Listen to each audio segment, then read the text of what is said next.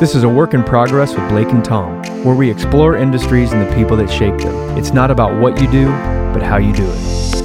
I'm Levi, and uh, I'm a web developer. So you want to hear you want to hear you know how I got into the industry. Yeah, sort of a maybe an origin story kind of thing. Yeah, Start so- from the beginning when you were a little baby. When I was a little bitty baby, I my I was handed my first computer keyboard. No, I um so I was I started out more as a hobbyist, um you know like the cool kids do with uh, computer programming, and uh, I my dad is a pastor, so growing up in church there was always a need for for things to be done, and so you know I took on that challenge, and we needed a church website, and this was like I was young, like middle school, and I learned how to program HTML, um, which is the standard format of coding that every website is kind of built on. and that was a program at your school? Yeah, it was just uh, like one of the computer classes. That was like a little section of the of the curriculum that we talked about HTML, and that opened my eyes to what programming was. Now HTML is very very light, but you could like type in some like tags and codes into a text editor, like literally WordPad on you know the old PCs, and save it as a particular file type, open it up in a browser, and it like did things. You could make links and you know colors, and I was blown away by that. And Yeah, I- took input. yeah, exactly. I thought this is the coolest thing ever. So for fun, what I would do is my sister, I have a younger sister, and we would, uh, I would build a fake like interface for some kind of computer system like you see in movies and then I would pretend to be a hacker and hack into my own computer system in our like little, you know, playtime and uh, because I, I was just so impressed that you could make something that looked like a real thing, and so that that hooked me, and I kind of went on from there just to watch tutorials and anything I could get my hands on to learn more of how to do it.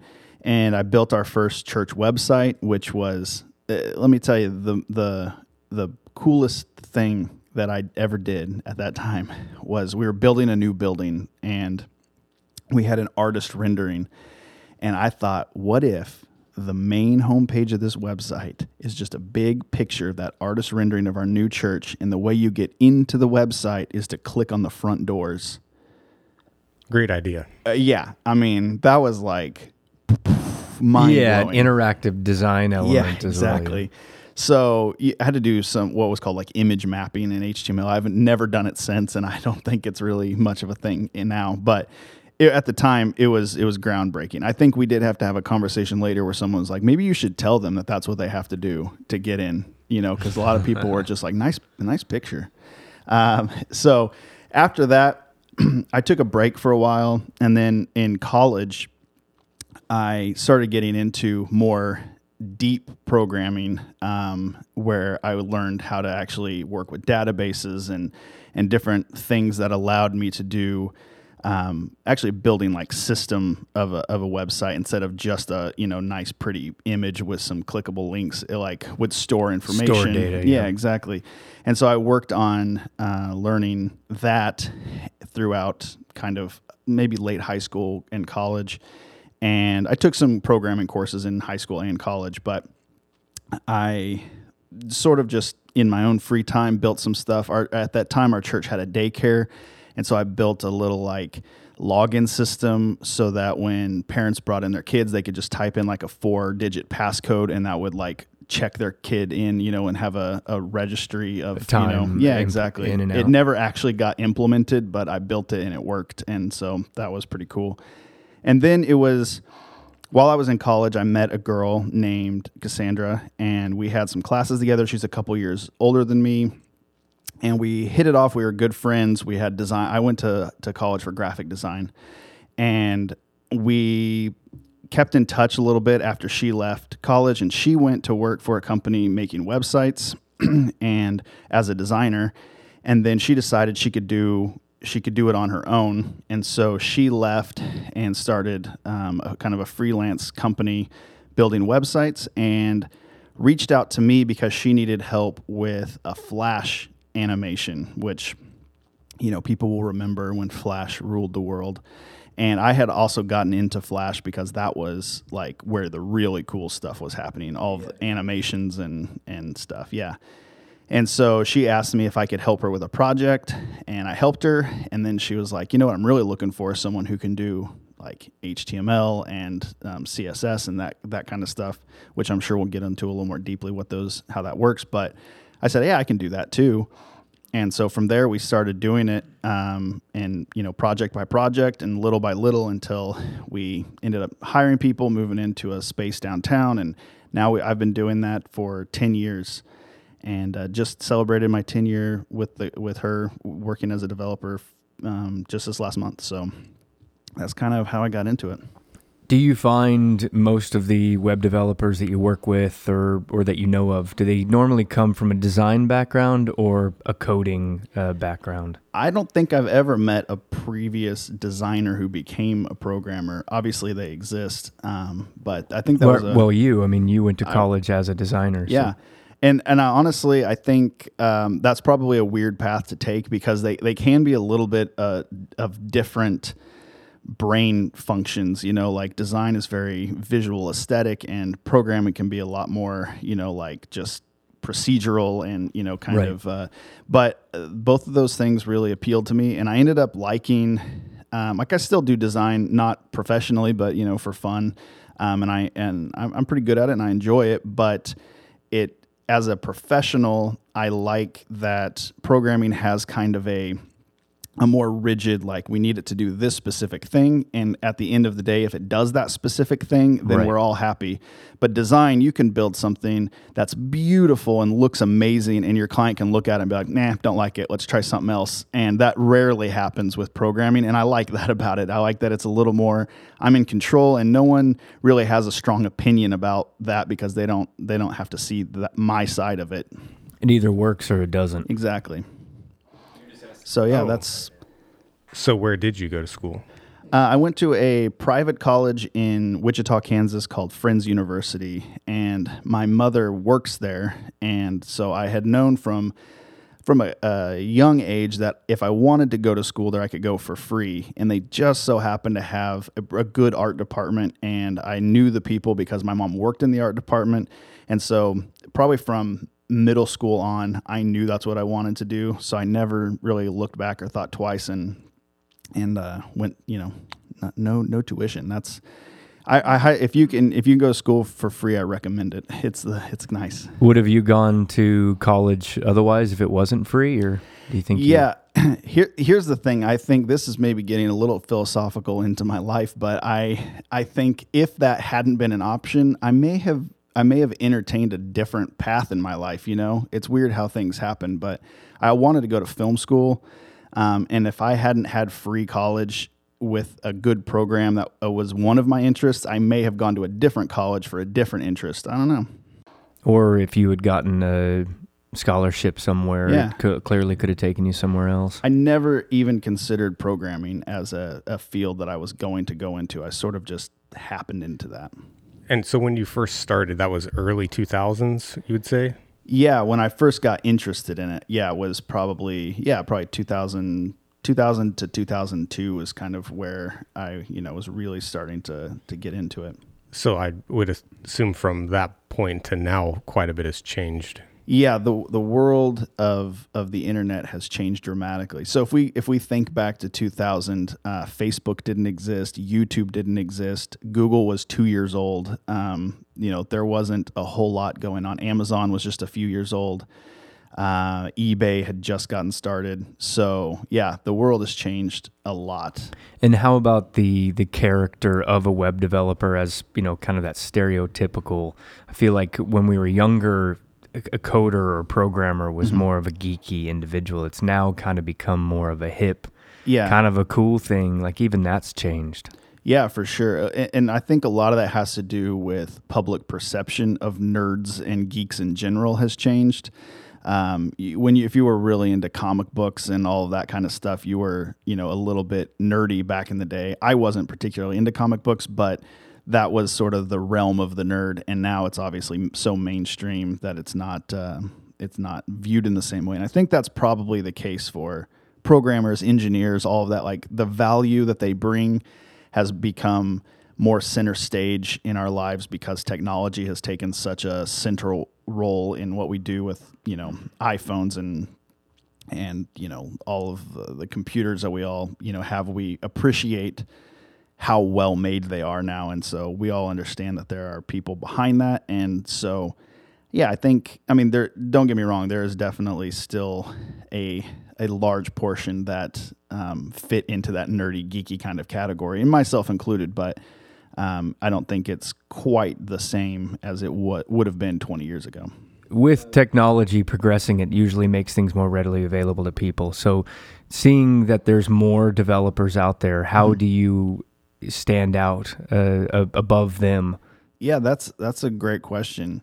Um, I think it, it's it can be really challenging because in in almost anything, um, I'm also a musician, so like you you know you think oh, I've, I've worked really hard. I've gotten good at, you know, playing guitar or whatever. And then if you go online, you find someone who is 10 years younger than you and 20 times better than you. And it's very discouraging. And that can be the exact same in, in programming. Like you just see these people who are geniuses and you think, I'm never going to be that good.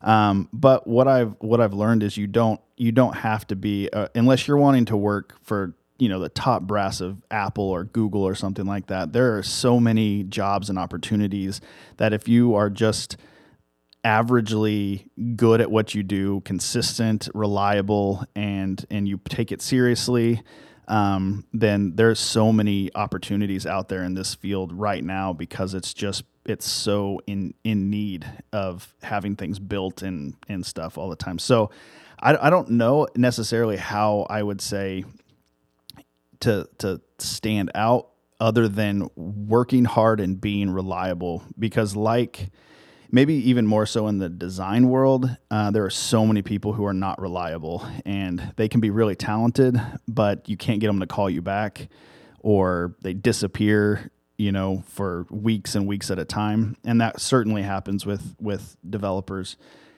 as well as we I've worked with a lot of freelancers and it, the ones that are reliable are the ones that we continue to call back and use, and the ones who are a little bit flaky, we just drop. And so, is is boring of an answer as that is, it's really just like be be responsible and good at what you do, and um, make sure people can count on you. And that's good enough usually. When a user visits a website, can you walk us through what's happening on the back end?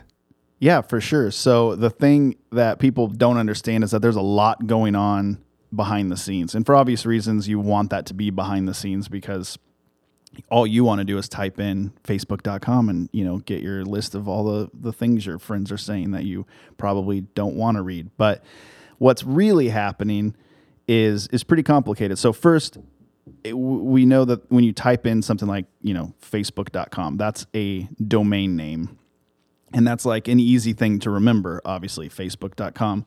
But that actually doesn't, uh, that that's just like a, uh, a little bit of like a placeholder because what actually is happening is your browser says, hey, I have someone who wants facebook.com. I don't know where to go to get that information. So it sends it to another server, another piece of, of equipment, a, a computer um, sitting somewhere that's hosting uh, DNS information, which is like network information, and it's saying, "Hey, I've got this domain name, Facebook.com. Where should I go?" And so it has like a whole list of all that information stored, and it's like, okay, I can see here that you want to go to this IP address. So an IP address, most people have probably come across them, but they're they're typically uh, like a group of numbers separated by dots, like 186.155.121.3 or something like that. Much harder to remember than Facebook.com. And I think it was smart that they decided not to go that route. So when you type that in facebook.com, it goes to a place and it says, where, where should I go? And it's like, oh, here's the number. So then it knows, okay, now I'm going to go to the next connection and I'm gonna say, hey, I'm trying to go to this IP address, and they're like, you got to go this way. So it goes to the next connection, and it's like, hey, I got this IP address, and it's like, you want to go this way, and it follows the path all the way to the server that it's basically its home address is that IP address. So it finds its way to this server, and it says, hey, I have this request from this guy pulling up Facebook and it needs, you know, it needs to pull up this page. And the server's like, oh, yeah, I got you covered, buddy. Let me hand you all the files you need and you can go assemble that. So it's like, cool, thanks. So it grabs that and then it journeys back to your computer and it says, hey, browser, which is, you know, like Google Chrome or something or Safari. And it says, hey, browser, here's all these things I, here's all these things I got from the server for that website you requested and then the browser's like cool i know exactly what to do do this all day every day and it puts together the web page in a way that looks like you're expecting it to look and then boom you're off and reading the thing and then every time you reload or click something that takes you somewhere else it does the whole process again goes back to the server asks for the things it needs and comes back to you and displays it uh, on your screen. And so all that's happening, you know, in fractions of a second. It's so so fast. And so you're, you know, unaware of all of this travel. I mean, it can travel around the world and bring information back to you that fast. It's it's amazing. Where are those servers physically located? Yeah, so there are they're all over the place, but there are like your your ISP, which is your internet service provider. Um, I'm not sure who your guys' ISP here would be. MediaCom. Okay, MediaCom or AT and T. Or yeah, so they're going to have servers um, probably somewhere locally um, that are those DNS servers. So they're going to direct that information. Um, you know, and I'm oversimplifying all of this, of course, but and then that's going to go to wherever usually a hosting company. So people are familiar with companies maybe like GoDaddy is kind of a big one. So they provide a hosting service. And all that really means is that they have hard drives, a huge chunk of hard drives that will store the files that make up your website. And they have server farms that will just be big warehouses that are just loaded with racks and racks and racks of servers, which are essentially just hard drives that are connected to the internet. And so those are all over the place. And the bigger the company, the more places they have those. Because as you can imagine, even though we're talking, you know, basically light speed travel, you can get a file faster if you know we're in Missouri. If there's a, a server farm that is ho- hosting that information in Kansas City, it's going to get to me uh, back and forth a lot faster than if it's in Hong Kong. You know, so um, they have duplicates, and if you're a big company like Facebook or Google, you have basically duplicate versions of your all of your information in places all across the world so that someone can get that information as fast as possible. If you're a little company like ours who's hosting a website, you can either work with a big company who will do that for you or you may just be hosted in one place. For us, most of our clients are pretty centrally located. We work with a lot of just local businesses. And so we usually host somewhere like Dallas or Kansas City or something like that. That's pretty pretty close and, and it serves the purpose that it needs to. For a larger international client, we might go a different route so that other places can get it just as quickly. So, in that process of the website, really, where does your company uh, fall into place? Yeah. So, our job essentially is to build, you know, the website. And so a client will come to us and say, "Hey, we need a website." And we're like, "Boom, like you already step 1, you've nailed it because that's what we do." And then they sit down, they tell us what they're looking for. A lot of people have you know an existing website so we work from that because they have a lot of information but you know we work with new companies also who don't have anything and we talk with them. Um, so I'll, I'll, give you just a small breakdown of our process as our company. I'm, I'm speaking only for our company. Um, right. But basically, a client comes in, they tell us what they're kind of looking for. We put together a little bit of a proposal for them and say, here's what we think you need. Um, and, and that gets down, you know, to kind of get into the nitty gritty of like specifically what kinds of pages do you want on your website. So we do some like healthcare websites. Um, and they'll have like a section of their site where they have you know a lot of their doctors and you know nurses and they'll have their information and maybe even a little bio about them so we'll we'll be in, in the process of saying okay we think you might want a section of your site to talk about your doctors. Then you're going to want a section of your site to talk about the services you offer. You're going to want a section of your site where people can reach out and communicate to you you know via some sort of contact form. Um, you're going to want maybe a little what we like to call a portal that your employees can log into that's not available to the public where they have access to you know maybe their you know healthcare documents and stuff that they need to to fill out. They can download a form and fill it out and in whatever. So we identify all of those things and put together an estimate of how much it'll cost to make all of that stuff. And then once they approve that we start the actual planning process where we sit down with them over multiple sessions or emails or whatever and get all the specific details of exactly what they want to say and we help them write it. We have a, a copywriter that works for us that um, puts all that together and she manages you know kind of all of that content figuring out where everything goes and creates a document of every single page that they're going to want on the website and every single piece of information they need. And she does that not alone but with our creative director and with our designers. And then the designer then takes over kind of from there and begins to put together like a homepage design. So that first page you land on. Um, and so we're utilizing obviously their you know logo which we may have designed their logo because we do that also or we may be working with an existing logo and we build a web page that matches their brand and has all of that um, aesthetic to it that that is pleasing but incorporates all of that information we've already determined needs to be there. And then once that's approved and they like how that looks, then we move on to all of the other pages and kind of put together that's this is what these pages are going to look like. And then once all of that is done and approved, then we're ready to actually start building the website. And that's my department. So the first step is building the website, what we call like the front end development. And that's where like I did in the early days, that HTML uh, comes into play. so HTML is really just a series of tags um, that tell what this piece of information is that you don't see when you're looking at the website, but the browser is aware of it. So one of the the tags that you might have is called a headline tag. So this is really just like a title. So if you go to a, a, blog article and there's the title at the top of the page that says, you know, how to, you know, organize your closet, you know, whatever that's going to say, that title, you don't see it, but it's actually contained within a little tag that says H1 typically. That's the the biggest one. And so What's actually happening on the code side of that is the browser says, okay, I see that this is an H1 tag. Now I'm going to go to this other file that you've created, which is called a CSS file, which stands for Cascading Style Sheets. And it's really just a list of rules that says, okay, if you come across an H1 tag, then I want it to be this size of font, this color, all of the specific style details of how to display it. And the browser does all that work.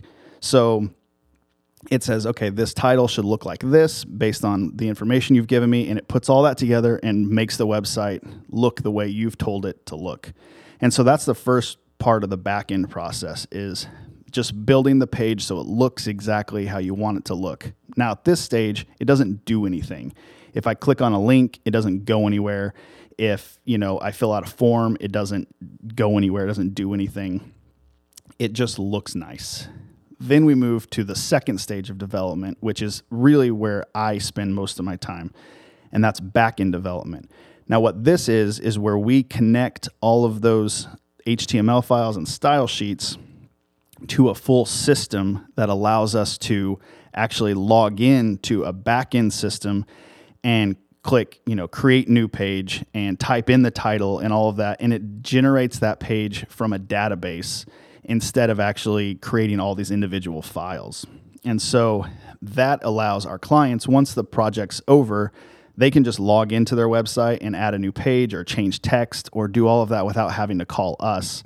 And it creates this whole system. It's called a content management system or a CMS. And many people may be familiar with the most popular one, which is the one we use called WordPress. And so WordPress started out as a blogging platform um, so you know people can make blogs, um, but it's really grown into a full website um, system framework that you can use to build a website. So it has places where you can add new blog posts. It has places where you can add new pages, and then it has places where you can build custom things. Like um, we could add a section for, for instance, doctors, and so you could go and just click, you know, add new doctor and fill out their bio and all of that stuff. So my job is to connect that front end stuff with the back end stuff and make that system work. And when I'm done, the website is done. It looks exactly like it's supposed to and it functions exactly like it's supposed to. If I was really good, that would be it. But there's always the process of testing and making sure that I didn't miss anything or make any mistakes or that there aren't bugs. So that's the final really process is we review the website internally, then we give it to our client to review. They go through everything, we test everything. And at the end of the day, when it's all said and done, we take all those files and we send them to the server and it's just sitting there waiting for you to type in the domain name and it'll come get those files and bring it back and show you the web page. What are some of the types of clients that you work with regularly? Yeah, so where I live, which is in Wichita, Kansas, we have some industries that are really big there. Um, we have a lot of healthcare, which you guys have a lot of healthcare here, and so we do a lot of uh, healthcare websites. We have a lot of uh, airline industry or air, air, aircraft uh, industry, and so we do. We, have done quite a bit of that, and, and and interestingly, because it's big in Wichita, we work with a lot of local companies, but we end up working for other companies who aren't in Wichita because it's the same industry. So yeah, worked, they see that you've done a site yeah. uh, for one of their competitors and they come to you. Exactly. Um, we also have a lot of manufacturing in Wichita, so we've done a lot of manufacturing websites. Um, and then we just, you know, have the random, you know, one off. We have a, a, a website for uh, a, a, lady who runs a uh, basically a recipe website for you know eating um, food that's you know fresh and made with real new you know fresh ingredients instead of processed foods. Um, and so she has a whole thing. Um, we work for. Uh, we've worked recently for a big fitness manufacturing company that makes fitness equipment for gyms. We've done, um, I'm trying. We, we've done a, a wide variety of, of websites.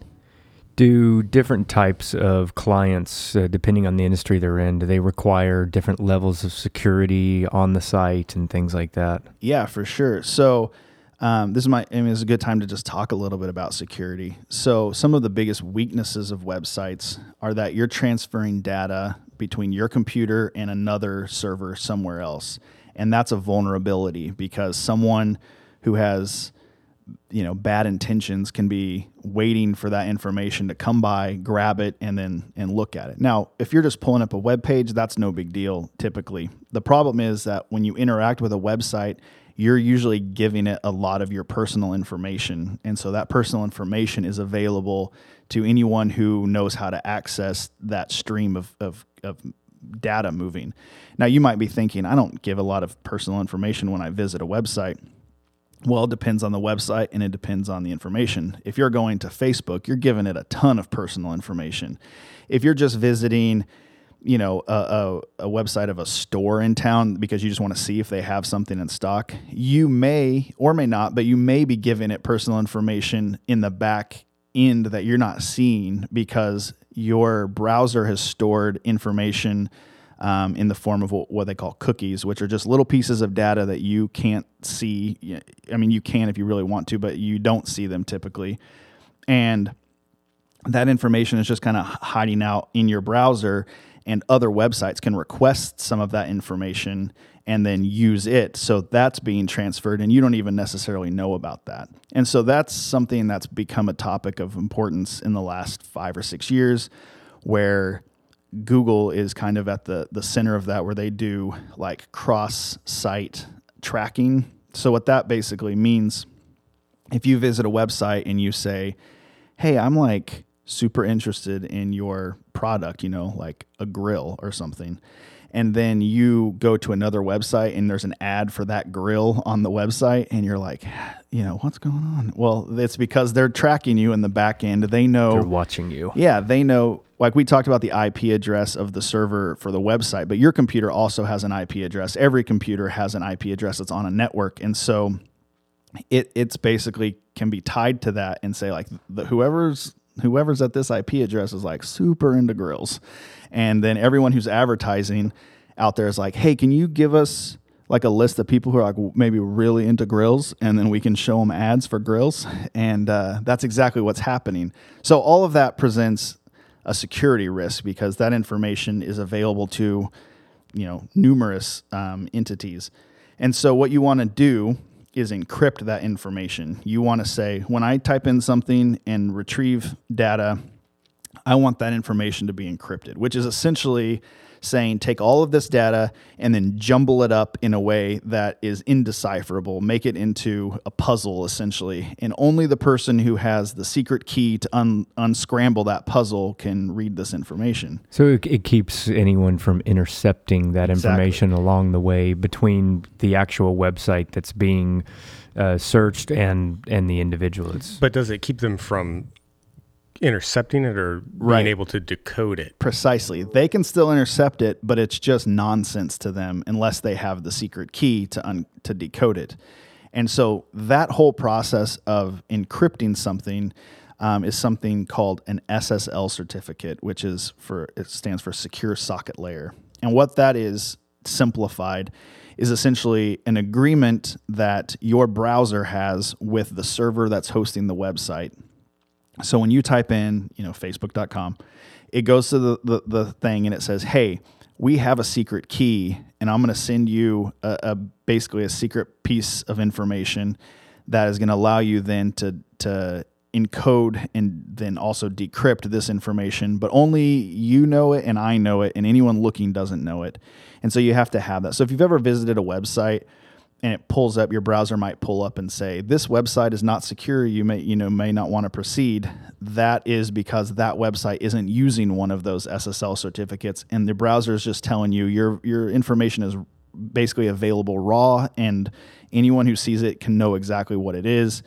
And so that is something that's changed in the last 10 years where that wasn't it's been around a long time but it wasn't something that was on the forefront of people's consciousness and now it is and so that's a, a big deal. But there's so many layers of security beyond that. That's really like the the first layer of security. But beyond that, you you want to make sure that your server that all this information is stored on can't be hacked easily. And so there's, you know, I won't go into the details of all that, but there's lots and lots of things that you can do to make sure that those are secure. So to answer your original question, if you remember way back when you asked that, um, yes.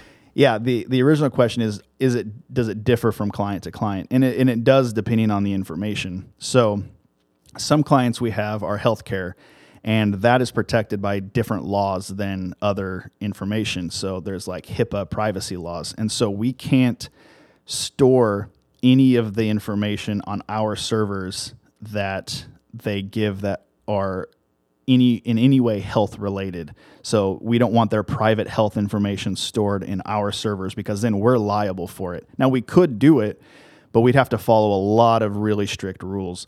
And so what we do is we basically store that information in someone else's server who specializes in storing that kind of information. So that's a different a layer of complexity we have to deal with in in situations like that. Also, we work with a couple of banks, and so we don't manage their actual online banking side of it. We just handle the actual website. When you go and click login, it's going to take you somewhere. You may not notice it, but it's taking you to a different company who's actually specializes in that banking software. Um, but still, because it's a banking website, we have to follow more specific guidelines. Same with uh, e-commerce. If you're selling something and you have a credit card input, all of that, there's a different level of security you have to maintain. And is that because of the type of business that that company does, or is it also applied to that dot bank or the dot org, dot gov, things like that as It's well? it's both, yeah. So the first part of it is it does just have to do with the kind of website that they are running. So if you're selling stuff or if you are asking people for sensitive information, that's one thing. But as you mentioned, if you have what's called a top level domain, which is dot bank or dot attorney or something like that, rather than just dot com, which dot com is a top level domain, but there are specific ones. Um, one that was around for a long time is dot gov. and you know if you have a .gov website that it's a, legitimate government website because you have to be verified as a government entity to get that kind of domain. And so it's that's a level of security in and of itself. You can trust a .gov. Joe Blow on the street can't go and buy a .gov domain name and put up a fake government website. And so it's not certainly it's not as easy as that or as not as secure as that for other ones, but like dot bank. They want to make sure you are a bank and that you're representing a legitimate organization. So i can't just go make a fake bank website and buy dot bank um, because there are essentially auditors who are looking out for those and asking you they're they're auditing your website and making sure you meet security requirements and they're auditing your business to make sure you are who you say you are. So those auditors do they work for the government? Uh, yeah, I mean, I think at some level there are those regulatory agencies that that have that. I, I, I don't know specifically um, where that all fits in with the government, but yeah. And have you had to deal with them personally on any of the sites you've done? Yeah, so um, we currently um, host a banking website. We currently host a, an, a couple insurance websites, and we host some attorney websites. So we have dot attorney.bank.insurance. And so all three of those we've had to deal with regulatory agencies to make sure that we're meeting requirements for those websites. So jumping back a little bit to the cookies, why do they call them cookies instead of like crumbs? yeah, that's a good question. Uh, I wish I had the answer to that, but it just makes more sense, right? Yeah, it does because you can follow a crumb trail of all the little yeah. pieces of information. I wonder. I, I don't know um, where they even the the etymology of cookie comes from. Another question about those. So now websites where it pops up yeah. and asks you if you want to accept or decline. Right why do they highlight the accept in blue? It like makes you want to just go ahead and yeah. press it. Is that yeah. on purpose? I assume. Well, it's on purpose from the website. They yeah. want you to accept their cookies because some websites re- really rely on that, those cookies to provide the user the experience that the user wants. Um, so not all cookies are bad, um, and um, I mean I think that goes without saying. I you know we all love cookies, but oh yeah. Um, but the the thinking behind it. So the reason you're seeing a lot of those notices is because the European Union has put some laws into place. It's called GDPR, um, and it went into place a couple years ago that requires businesses to be more upfront with privacy information to let you know, hey, you're being um, tracked, tracked essentially, way. or yeah, they're at the very least they're keeping a record of some of your personal information and you have the right as a citizen to be aware of that, to be able to request that it's deleted or to say, no, don't do that. And so America has a, a few, but there are some things in the works to make it a little more strict, like Europe has done. Um, but so any company that serves a website anywhere in the world might be available in Europe also. They've they've just started making those notices because they are required by European law and so that's why you see them on tons of websites. So Apple just recently in their macOS browser Safari mm-hmm. allow the option to stop cross-site uh, cookie tracking. Yeah. How does that play a role? Does it play any sort of effect on what you're doing? So it doesn't really impact me in my job personally. What it will impact is some of the things my clients are able to do. Um, so if you are, say, um, advertising on Facebook if you want to sell something and so you're putting ads on Facebook, this is going to impact Facebook's ability to generate as much data about everyone as it used to be able to generate. And so as an, from an advertising standpoint, you may not have as good of information to work with, which is good and bad. I mean, it's good because people deserve to not have all of their information tracked without their knowledge, obviously. But it, it can be a little bit bad because I think we've all probably at some point been served an ad for something we didn't know about and was exactly what we wanted and it was helpful like you were introduced to something that you wouldn't have otherwise known about and so while that's rare for sure it can be it can be good i'm i'm perfectly fine with companies serving ads as long as they're relevant to me. And so the more information they have about my interests, the better they're they are at serving those ads. And it serves them as well because they're not wasting money on people who don't care about their ad.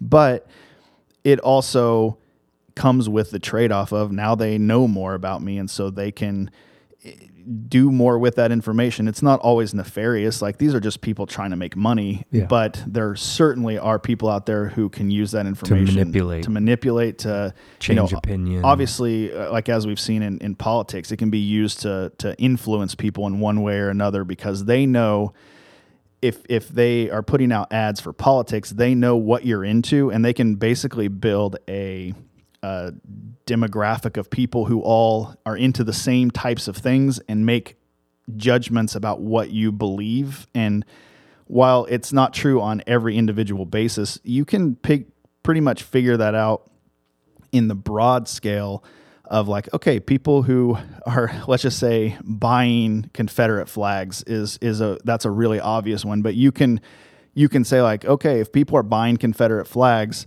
then we know we can ascertain what they might be into politically, and then we can target our information to them. Now, obviously, that's a really broad example, but there are lots of other things that they can detect from your spending habits. Like you can, I think it, there was a story, I, I wish I had recently read it so I could give you more detail, but there's a story about a company, I think it was Target actually, that had sent um, and uh, set of coupons to this house for like baby stuff, like you know prenatal, um, all all kinds of things that a, a pregnant mother would be interested in. And the the guy at the at the house was really upset because he's like, you know, why you you know why you keep sending us all this like baby stuff? We're not, you know, my wife's not pregnant. There's you know nothing going on. Turns out and I, I, may be getting the details of this a little bit wrong, but turns out his daughter was pregnant and she didn't even know it herself at the time, but Target's algorithms had figured it out based on various other things that she had been doing. And Wow. It, it, yeah. So it, it's crazy the things they can tell just by your habits. And of course, they're not tracking you as an individual. No one's sitting there looking at your information. It's all in the system. And the system's like, okay, I, I'm recognizing a pattern and I'm going to make a prediction based on right. that. Uh, have you ever worked as an instructor um, in your field? I haven't done anything one on one, but I have mentored other developers who have worked for us who are less experienced. So, um, in the time I've been working, we've had two primary developers um, besides myself, and both of them were relatively inexperienced compared to me, and so I was able to, you know, help them out, um, understand the specifics of exactly what we do. Because the thing about programming is the the the general basics of it extend across the entire spectrum. If I understand a little bit of programming, I understand a little bit of programming that goes all the way to every like software development, AI, all of that stuff is built on the same fundamentals. But if I in making websites as opposed to apps for a, a, phone or something there's very specific there's different programming languages and there's different approaches to storing data all of that stuff that's really specific. And so i've been able to mentor other developers to build websites in the kind of the specific way we do it and serve our clients in a specific way. And also just you know outside of that i've helped friends and family who had little projects um, you know here or there to to do that as well uh, what would be some questions you would ask someone that you're potentially hiring, just to kind of understand their level of experience eh, as a web developer?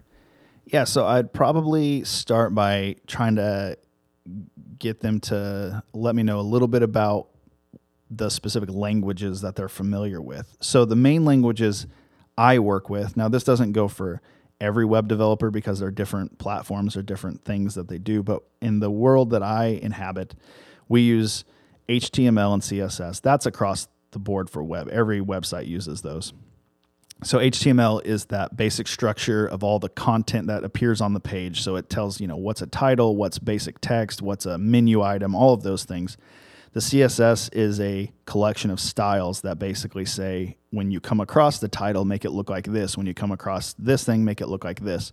Those are the the, the fundamentals. Then beyond that is JavaScript, which you may have heard of JavaScript throughout your internet usage as well, but that is a little bit different because instead of being served from the server, so all of those other two um, are also browser specific. So when you, your your browser reads that HTML and displays it, it reads that CSS file and displays it, and it's also reading JavaScript. So what JavaScript can do is manipulate those things on the page. So if you've ever clicked on, say, an accordion where it had a, a, question, like a frequently asked questions maybe, and it had a question, you clicked on it and then it drops down and kind of animates and opens up and displays more information. That animation is controlled by JavaScript. It's it's basically your browser um, reads the set of instructions, and the instructions would go something like, whenever somebody clicks on this button, perform these tasks. And so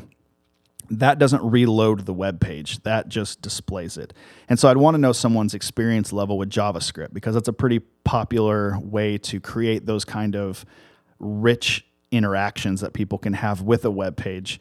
And it, it goes very deep. It can do all kinds of cool things. Um, but you want to kind of get the idea of their comfort level with it.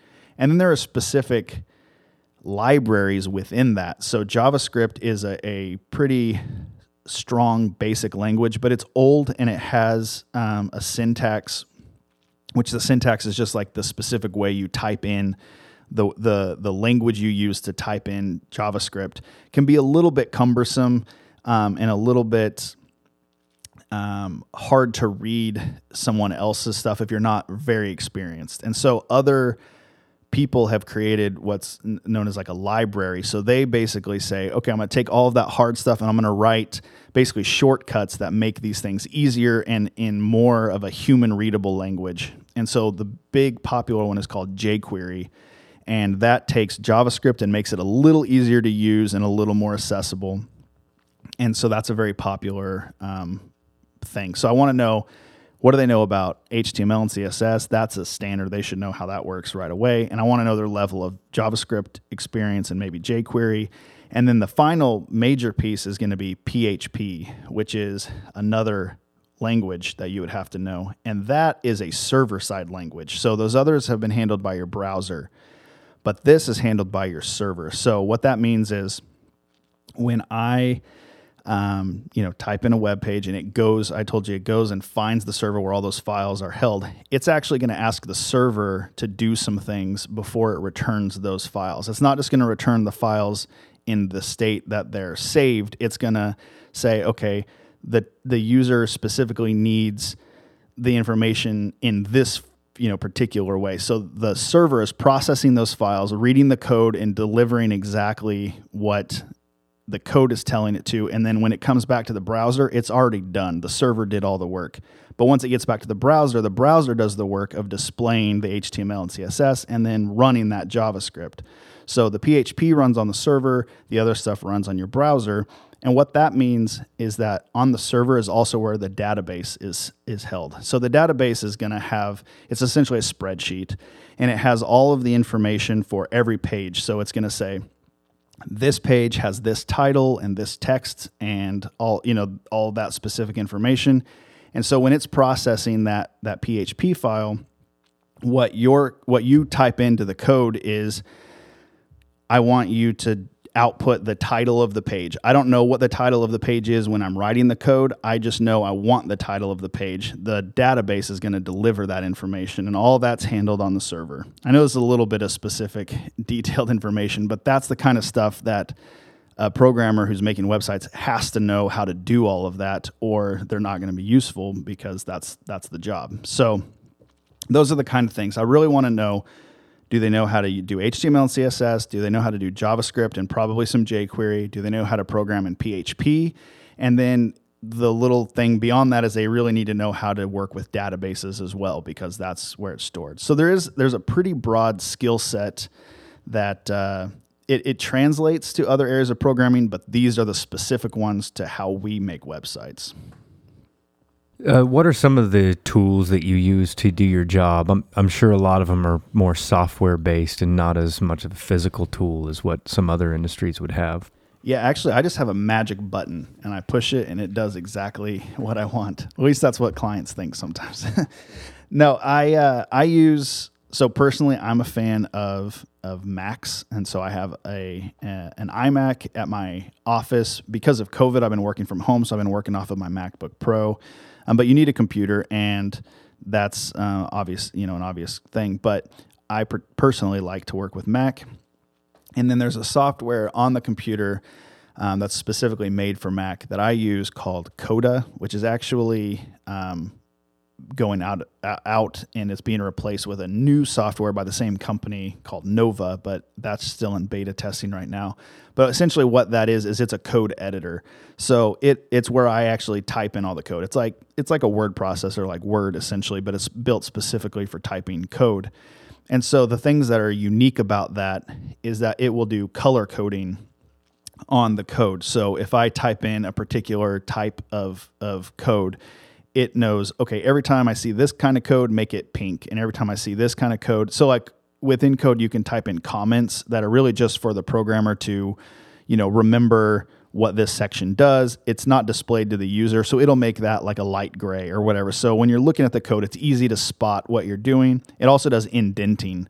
So you might have a block of code that says this is a container that is going to contain all of the the biography information for the doctor or whatever. And then inside of that, you're going to have another little container that says this is going to contain the name of the doctor, and then this is going to contain their education. And so all of that is kind of indented so you can see it without it getting too jumbled. And so this software will do that. The software will also connect to the server where the, the files are stored.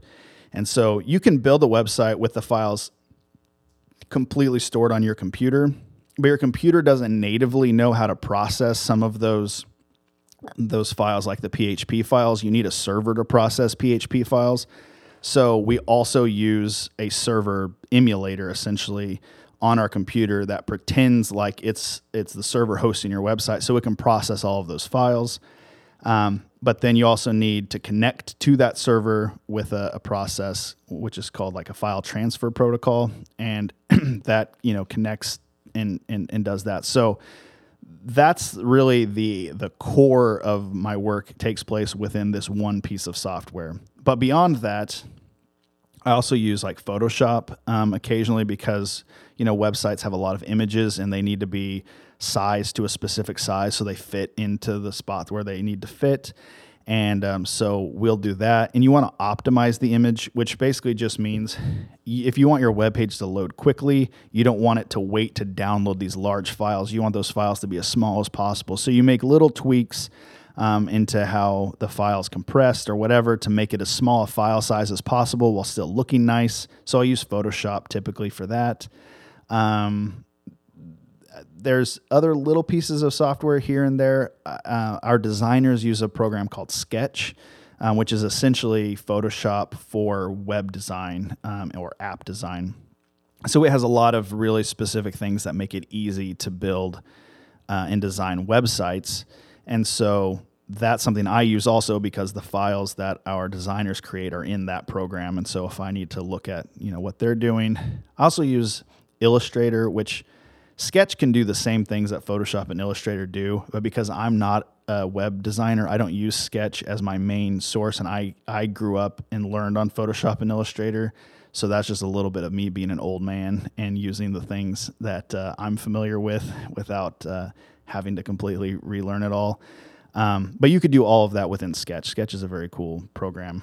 Um, and yeah, so and an internet connection with with just a computer uh, code editor, maybe an image editor, and an internet connection, you could you could do my job. It, there are other little bits and pieces that make it easier, um, but you could you could do you could do it.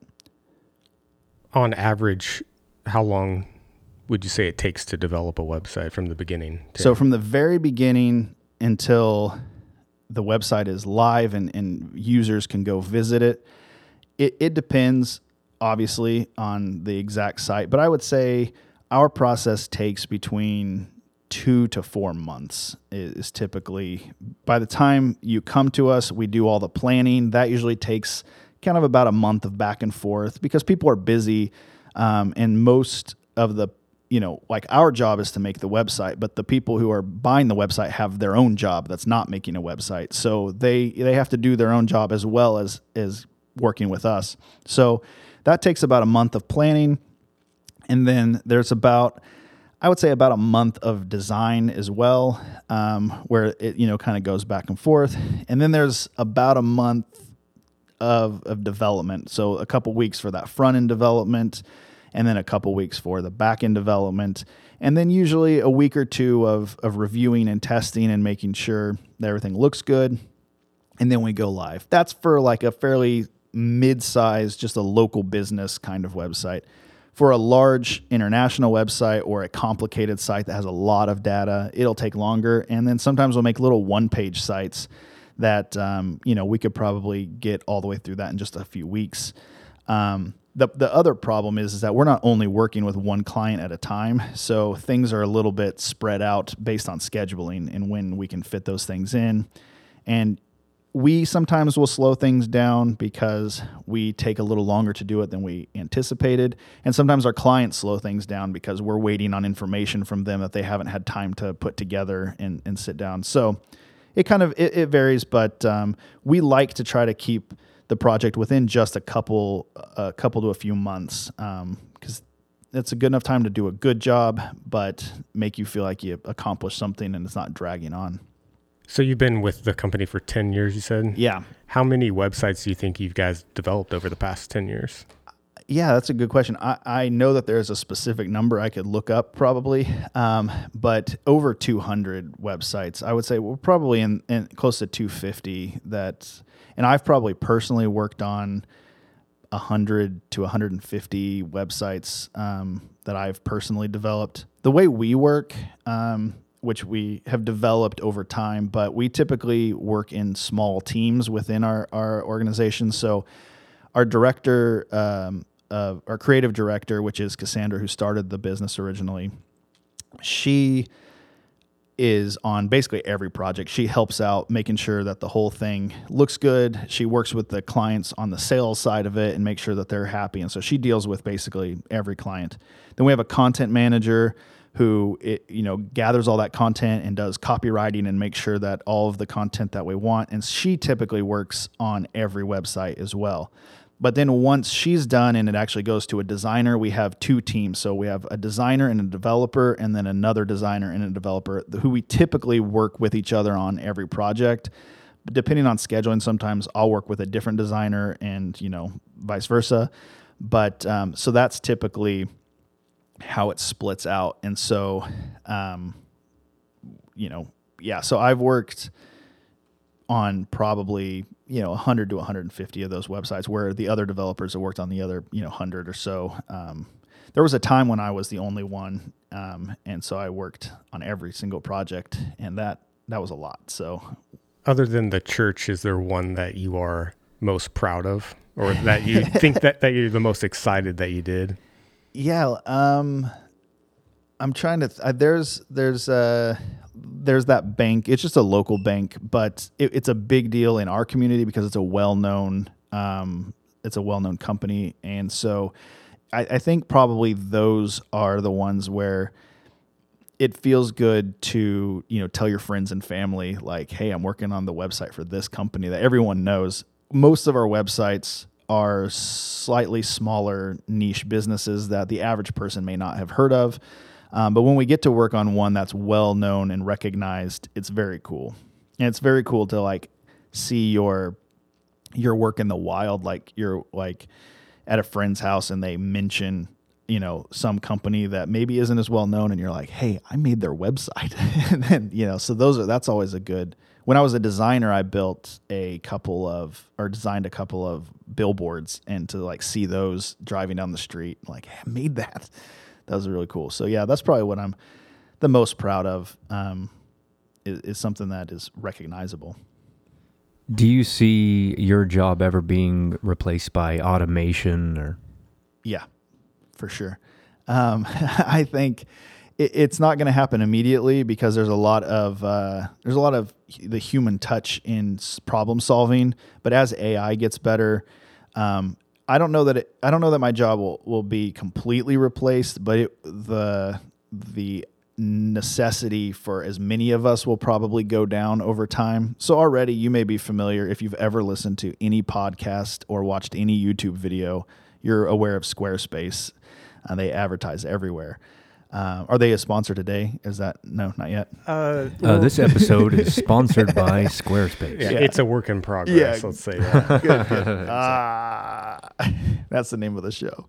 Uh, yeah, no. So Squarespace, they they've built a system like other companies have. They're not the only one, obviously, where all of the programming is basically already done, and then you're just you know putting in the information you want and it outputs it so there's not an individual programmer working on your website when you work for squarespace but they do have a team of developers who have already built that system so on one hand they're for the number of websites that they have which you know they have millions of websites hosted on their platform they didn't need hundreds of thousands of developers to do that. They can have a team of 150 or 200 developers that are full time making the system.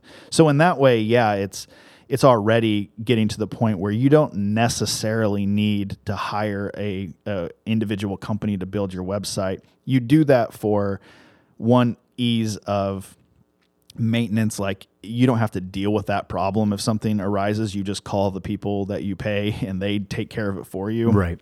I think people forget that a little bit. Like let's just say in, in website hosting, you could go to GoDaddy and and buy a hosting package for like four dollars a month, and you know it.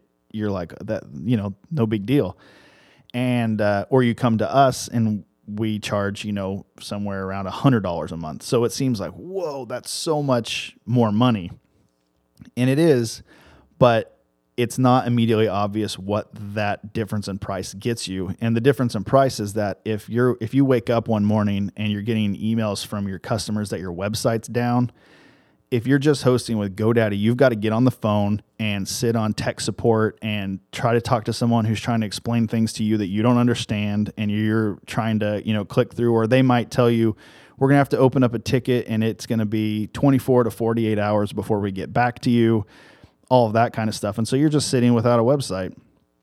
But if you are hosting with a company, you know, like ours, um, you just make one phone call and say, "Hey, our website's down," or they might already know. We would already probably know because we have full uptime monitors checking all of our websites, so we get a notification if the website's down. Typically, depending on how it goes, uh, it might there might just be an error on the page. It's not really unavailable. It's just weird, but anyway, you make that one phone call or send an email, and then we take on the burden of sitting on tech support or you know dealing with the problem. And so everything's great when you're paying for cheap stuff until something goes wrong, and then then you're really glad that you have someone who knows what they're doing to handle it for you, and you don't have to take time out of your your schedule to deal with that. What are some of the bigger leaps uh, in the industry that you've seen since you started? Yeah, so like like I talked about earlier, I started in you know the early 2000s, but that I wasn't professionally working then. Um, but even at the time, like I mentioned, Flash was a really big deal, and so you'd go to web pages and they were you know animations and crazy things, and Flash was was the it game, and uh, that's gone away in like completely. You don't see Flash anymore. There there was a lot of reasons for that. Um, but essentially, it wasn't the most efficient way of, of doing things. And so it got replaced by other stuff. Um, but I would say there, there are, you know, maybe three major things that have changed since I got in the game. The first major thing that changed is the introduction of what's known as Web 2.0. You may have heard that around at some point in your life. But what that means is in the early days, websites essentially were their own thing. And if you wanted your company to have a website, you built it. It was it, that was it. People visited it. It was great, and that was you know everyone was happy.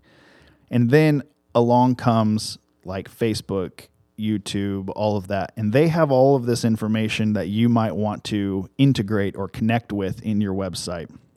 So on a very basic level, Web 2.0 was a way for websites and companies to exchange data with each other in a way that was easy to do. So there are things called like application programming interfaces, or they're called APIs. And that's a way a, a, very formalized way of you requesting a specific piece of information from another database or company that has that information, and they'll return that data to you, and then you can use it on your website. So this comes into play in things like using Facebook to log into other web pages. So if you visit a website and it's like, do you want to log in using Facebook or Google or Apple? Um, so they're the people who programmed that web page are using an API to connect with Google and say, hey Google. I want to you know use this information from this user. And then usually that will ask you as a user hey do you want to share your information with them and let them use it? And you say yes. And then now they can connect to a limited set of data.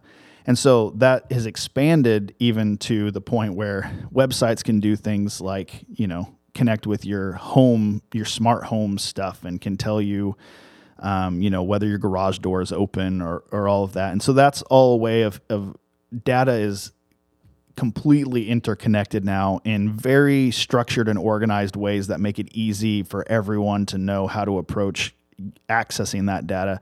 Rather than every single company having their own way of sharing that data there's like a standardized way. Um, there are m- multiple standardized ways but they're at least somewhat standardized and so that was a huge change in the internet because now it wasn't just your website you had access to all this data from other people so that was a huge change the next major change came with mobile. So when smartphones became really popular at the end of the the the aughts, you know, 2007, the iPhone came out, and that really changed the game because the iPhone had basically the first usable, really usable browser on a phone. And I don't know if you've picked up an original iPhone or anything close to it. They were so tiny. I don't know how we were doing anything on those things. Um, but yeah, so you had browsers on there. Well, all of a sudden if you have a full full-fledged website, it is really hard to navigate on a small phone screen. And so at the time, it was kind of, it became a, little bit trendy to make a mobile version of your website, which is like a stripped down version that when your phone accesses it, it says, Hey, by the way, I'm a phone. If you could give me the phone version, that'd be super. And uh, it's like, Yeah, for sure, phone. Here's the phone version. Um, that has been replaced now with what they call responsive design. So you can test this on websites if you want. You pull up your browser window, make sure it's not full screen, just you know a window that's open up. Pull up a website and then drag from the size of your screen to smaller. And as it gets smaller things will rearrange and and still look good all the way down to a little narrow like phone like screen. And you know stuff will restack. The menu will sometimes collapse and go into like a little hamburger menu where you have those little three lines. Um, and then all of those things change as you make your website narrower or wider that's called responsive design so what's happening when you pull up your phone is it just is like hey hey, my browser's like this many pixels wide. What are you to do about it? And it's like, no worries, I already accounted for that. So it just displays it just like that. And uh, so that's great. That that was not the standard when I started working 10 years ago. It was certainly around and people were doing it, but it wasn't a requirement. Um, now it's a requirement. If you have a, a, website that's not able to be used on a phone, then you're not in the game because about two thirds of browsing happens on phones now, and so or or tablets or some you know mobile devices. So that that was the that was a huge change for us. And now every website we do is completely mobile compatible. The last major change has been in the security world. Um, as internet has gotten more and more popular and is basically used for everything, so has the people who want to take advantage of that and exploit that. And so when I first started out, we rarely had security problems. People think of hacking in terms of like, you know, I have a little bakery and I make a website and I, we make a website for the for this person's little bakery. And they're like why why would anyone want to hack into my website and take you know my inform you know my bakery information or whatever? Well they don't they don't want to. They don't really care about your stupid bakery. What they're interested in is the fact that you have people visiting your website and they can take advantage of that traffic. And so what or you have resources like your server and they'll take advantage of that. So if they can hack into your website, they don't care about your stupid bakery. What they care about is these people visiting the site, they're taking their information as it's as it's coming in or they might be using your server to send emails that are spamming other people. And so if the internet service providers recognize something like that and they shut it down, they're shutting down your bakery server. They're not shutting down this person's hacking server, you know. So they're utilizing things like that. They're also not actively looking for your bakery website. They are sending out basically intelligent bots that are crawling the web and just looking for vulnerabilities. And so it's sort of like having a you know, like a security um, little sign in your yard that says this house is protected by whatever. It's a little bit like that where they're just looking around for houses that don't have that and then trying the door and seeing if it's unlocked. And so back in the day, we didn't worry all that. We, we obviously should be worried about that at every level, but it wasn't as big of a, of a thing. But now a bot can come by your door, see you don't have any security, try your doorknob, and if you left it unlocked, then you are super vulnerable. So that has been a huge game changer, especially in the realm of passwords. Like, um, if you don't, if you're using the same password for every website that you use, if someone hacks one of those websites, they're gonna they're gonna get your email information and they're gonna get your password and you think, okay, who cares? That's just for that website. I'll just change it. Fine, but now that information's in a database that they're going to try on a million websites. And if you've used that same information on any of those other websites, bada bing, bada boom, they're into those as well. And so that's why they warn you not to use the same password for every website or every thing that you do. Because if one gets hacked, now they're going to try that same information everywhere else. And so that that that's a, a, huge vulnerability. Which I guess this takes me back a little bit to the tools that we use. Another big tool that we use is a um, password keeper for all of our clients' passwords, so that basically every password we use is unique and it's a random string of characters, and then we have one place that we can go and find all that information. So I recommend. Is this is this brought to you by Dashlane today? Is that who's is that who's serving this or 1Password? Yeah. yeah. yeah. Okay. I wasn't sure. Yeah. so uh, just to kind of wrap this up, do you have any fun facts that are web related or? Yeah. So let's let's see. Um, here's one I, I recently found that was kind of shocking. So we all use Google on a regular basis. Um, unless you're the Bing people, then just shut off the podcast. What are you doing? No, I'm just kidding. Bing's fine, I guess. I don't know. I've never used it, but uh, Google is something we all use. And you don't necessarily think about this, but it takes a certain amount of, of like actual energy to handle you searching something on Google. So when you type in a, a, Google search, it's going to a server. That server requires power. It has to do things. And so I think um, someone figured out or Google released that each Google search takes like 0.000 two or three kilowatt hours of, of energy, which is nothing. I mean, that's that's nothing. But then when you think of how many Google searches happen, I think the number I read, this might be a couple years old, but it's about like 40,000 searches per second. So that's happening like every single second. Like as I've been talking, we're reach, you know, we're nearing uh, a million just in the last couple seconds I've been talking. Like it's it's it grows exponentially. So when you add all of that up, that takes about 12 kilowatt hours uh, of energy per second to, to serve up Google search results. Now, to translate that into something that's understandable, 12 kilowatt hours can run a ceiling fan for about a month continuously. So it takes that much energy per second to serve up Google search results. So Google's consuming a ton of energy. And you know, that's of course why they're pushing so hard, especially Apple. You hear more about it from Apple, but all of those big server companies, it takes a lot of energy to run those servers, and so they're trying to switch to, you know, like solar power or whatever they can because it just takes so much energy to run at that scale. Yeah, and that's just one of Google's many, many services. So. Yeah, exactly. And, and I, I read it. I don't have any specific information on on on how it works, but you know, Google does those little animations on their homepage, like their logo yeah. is like animated, and those take a ton of, inf- uh, of of power also to run. So every time they run one of those, you they have to like consider like what is the you know impact that this has, because any little any little change is is is something that will increase processing on the servers and therefore increase their energy yeah. intake. Yeah. Speaking of Google, I, I can tell you a little bit about how Google works. So, if you are searching something on Google, you, you might be tempted to think Google is going out and looking at every single web page really, really fast and trying to find exactly where your information is. Well, that would never work. That would take so long. There are millions and millions and millions of websites, and they couldn't possibly do that.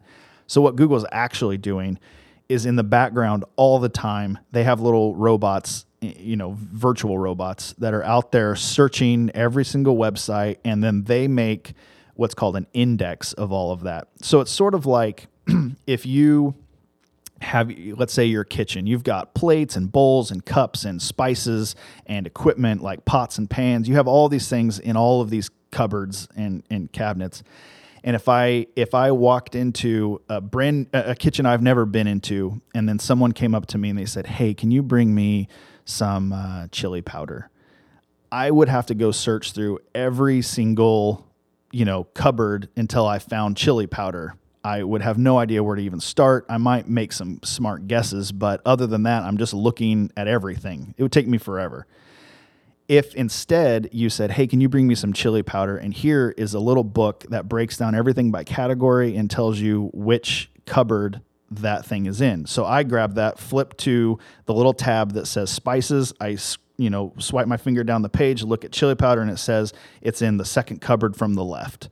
Boom. I found it so much faster. So that's what Google's doing. They're generating an index and they're basically keeping information of where everything is and then when you search for something they're not looking at those websites they're looking at their index which is built in an incredibly genius way that allows them to return millions and millions of results for that specific thing in fractions of a second. Google tells you how long it takes to do it, which is something they're proud of, which is why they still show you how fast. And you know, think of in the last 22 years since Google's been around, their the growth in in the amount of pages they have to search is insane and yet they're still delivering results super fast. And not only are they delivering results super fast they're taking into account who you are and your specific interests and needs to deliver the results to you even better they know where you live and so they're saying if you search for a bakery, they're going to return results for bakeries near you rather than just any bakery in the world. This podcast is brought to you by Google.